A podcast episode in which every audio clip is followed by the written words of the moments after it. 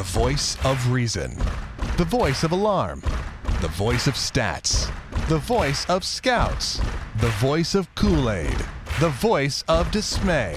The voice of Davo. Well, this is an easy game to sum up tonight. Just bad all around for the Royals.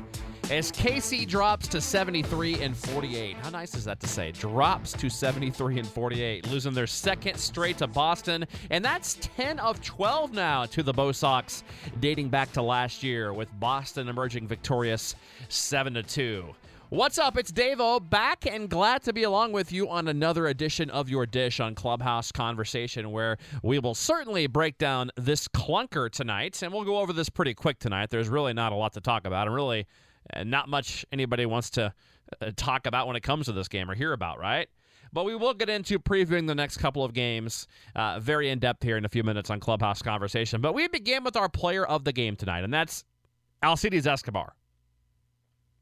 Escobar, his third home run of the season, a straightaway center in that sixth inning, leading off against the young lefty Henry Owens, who uh, stymied the Royals. You know, first it was Wade Miley, and now Owens. Uh, but so Escobar hits the home run, leading off the sixth, and also draws the only walk of the night for KC. So literally, Alcides Escobar was just about half of the Royals' offense, just from those two at bats. No other walks for KC, so Esky had the only walk and only one other extra base hit besides the home run. That was a double by Ben Zobrist, number 26 on the year for the switch hitter. And, and all in all, KC just nothing going on offensively. One for two with runners in scoring position. You told me coming in the Royals are going to hit 500 tonight with Risp, and I'm thinking, well, that's you know that's probably a good sign, right? With a guy that has an ERA north of six, but no, and the Royals left just two men on base because they didn't get anybody on ace. Owens was good, definitely give him credit. Eight innings, allowing just one earned run on four hits to go along with. Uh, four Ks and a walk, threw only 103 pitches to get through eight. But I mean, it just wasn't a good look tonight for the Royals. And they always talk about in real life, you know, when you let's say you get no sleep or three hours of sleep. Normally, it's not the next day where you're really tired. It's the day after that, that second day. So are the Royals uh, just worn out from the Cincinnati games, and uh, you know, maybe a little run down from it being the dog days of August? I don't know. Probably, maybe. I mean, they would tell you no, doesn't matter. Doesn't you know? We're used to this. It's it's part of being a big league ball player. It comes with the territory. But I mean, they're human. They're not robots. I mean, it, they just don't look. They look flat the last couple of nights, especially tonight. They looked a lot worse tonight than they did last night. And it's not just the offense, it was the pitching and especially the defense tonight. Now, defensively, let's talk about this. The Royals charged with two errors one on Esky, one on Cain. But really, it could have been three more different errors tonight. I mean, not really, because one of them was a definite hit. Uh, the two errors we just talked about, but the three I want to talk about, the three plays that weren't made.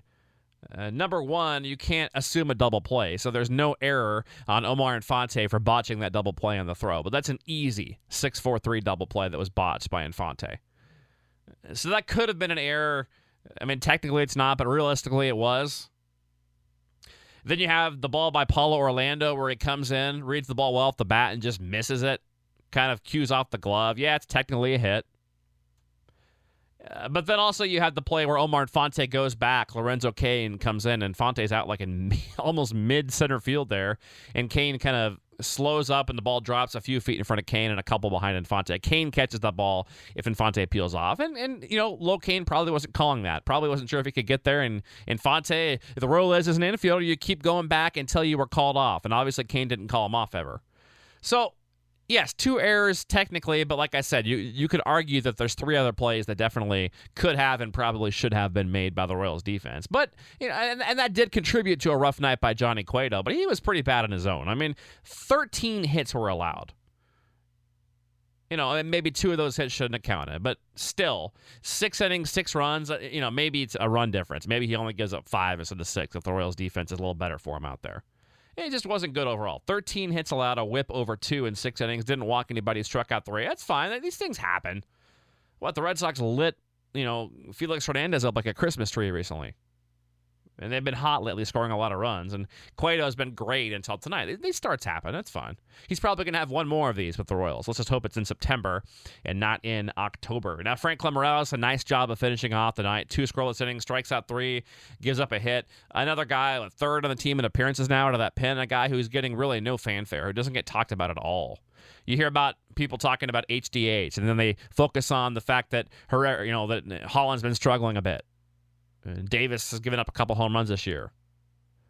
You know, Herrera's blowing what four saves now. So, so, some people are just focusing on that. But I mean, guys like Ryan Madson and especially Franklin Morales, I believe, don't get enough credit for the job they've done out there. And even Luke Hochevar has been damn good for the most part this year, outside of a couple of outings. So it's nice to see Morales doing it good out there tonight. That's really one of the few positives. Morales is outing tonight. I mean, Escobar drawing a walk. And I mean, a home run. I don't know.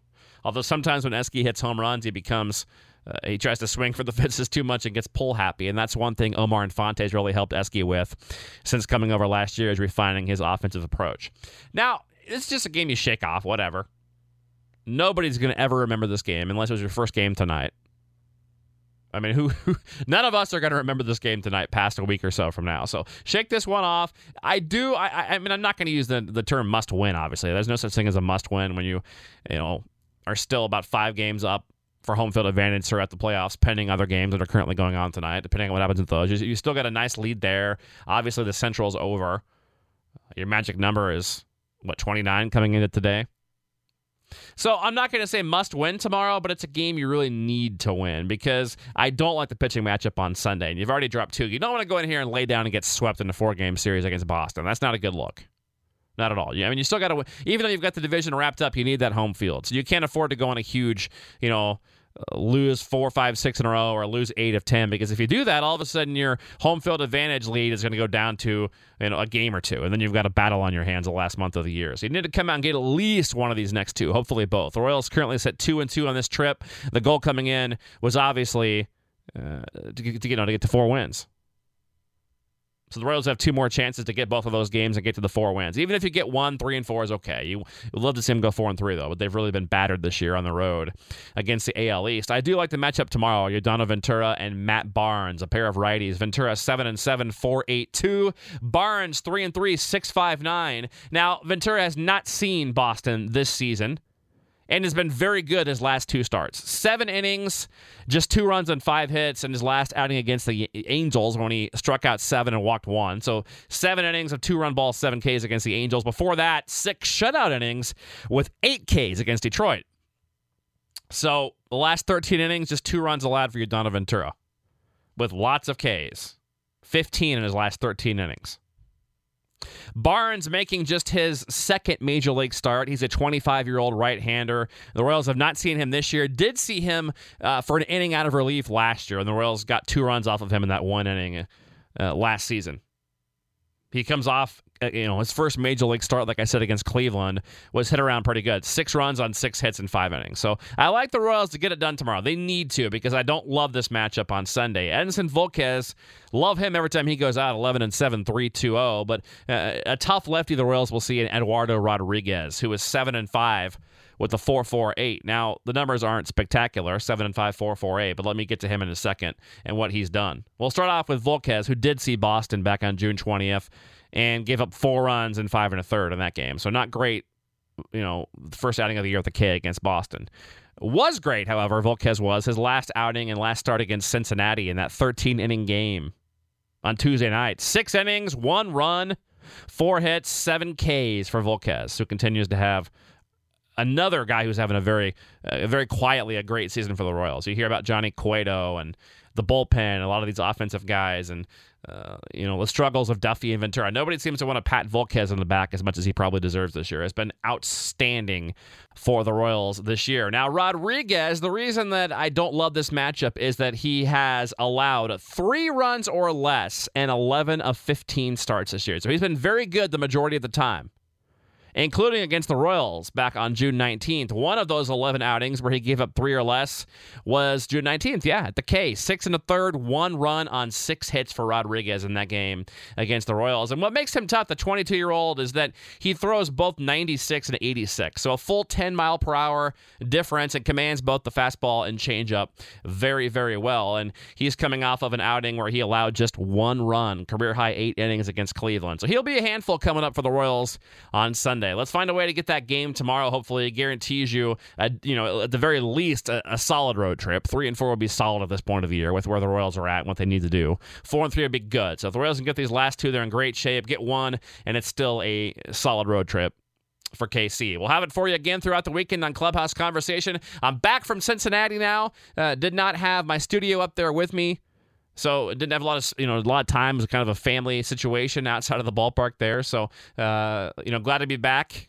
Uh, more interviews coming up this week. A couple of current players. I'm happy to also bring you Jimmy Campanis, who I recently spoke with. Awesome interview with an original Royal in Campanis, whose dad was quite the famous guy as well. We'll get to that coming up a bit later this week on Clubhouse Conversation. Until next time, though, have a great night. Let's get a win tomorrow and go Royals.